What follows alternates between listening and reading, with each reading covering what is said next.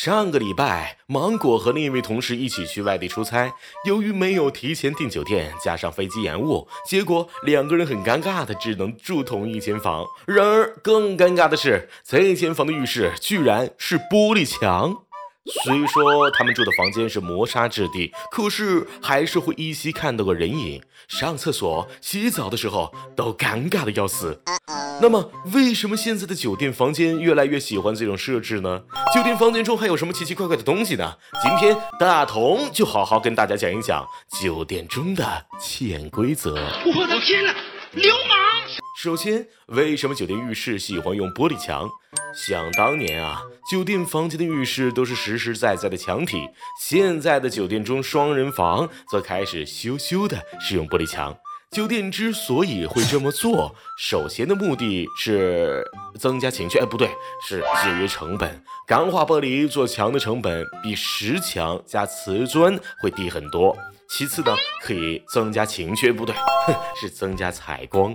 光线通透的房间和浴室可以给住客一种“哇，房间好大呀，哇，浴室好大呀”这样的错觉。同时，玻璃墙看起来也比较高端大气上档次，房间又宽敞又好看，住客当然会更加满意。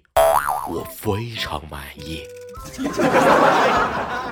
最后一个重要的原因就是可以增加情趣，没错，就是增加情趣。当情侣一起入住的时候，听着他在浴室里洗澡的声音，回头就能看到他的果体，这么社庆的画面，就问有谁顶得住？如果淋雨前准备不周，还会用上酒店房间内配上的。P P，这又是一笔小收入了，对不对？你真是一套一套的，多的是套呢。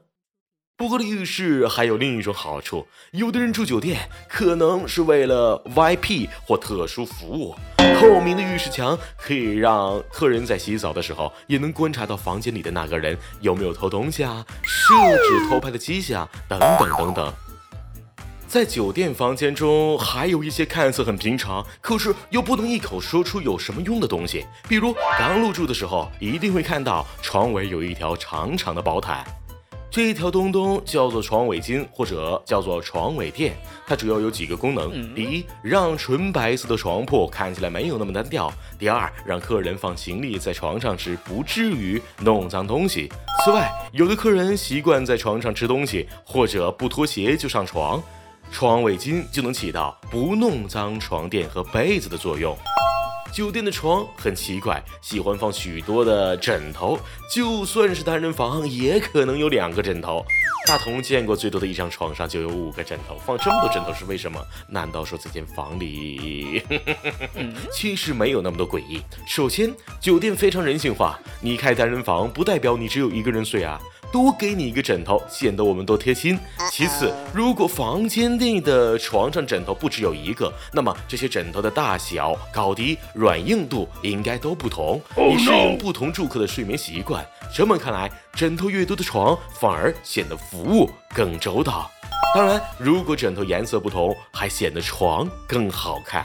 关于住酒店，有那么一些都市的传说，比如服务员带你去某些房间时，会提前敲敲门才领你进去。但是房间里明明没人，为什么要敲门呢？有人说是因为这些东西里有那些东西，先敲门可以赶走他们，免得顾客被侵扰。然而，真相并没有那么玄乎。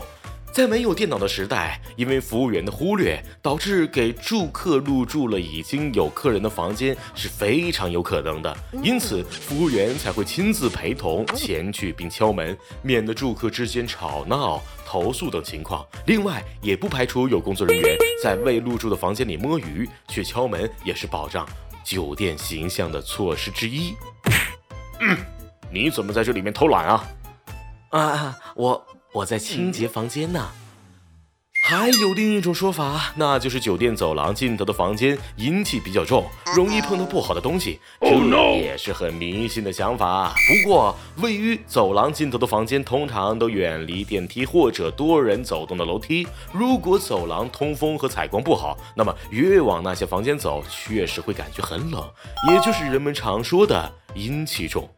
走廊尽头的房间也可能是处于监控死角，发生盗窃等治安问题的概率也会相对提高。所以碰到不好的事情，其实也并不是完全没道理。当然，当你的人身安全和财产权益被侵犯时，一定要向酒店反映，同时报警求助，维护个人的合法权益哦。好了，今天的大同五分钟到这里就要跟大家说声再见了。这次你知道那些酒店的故事了吗？拜拜。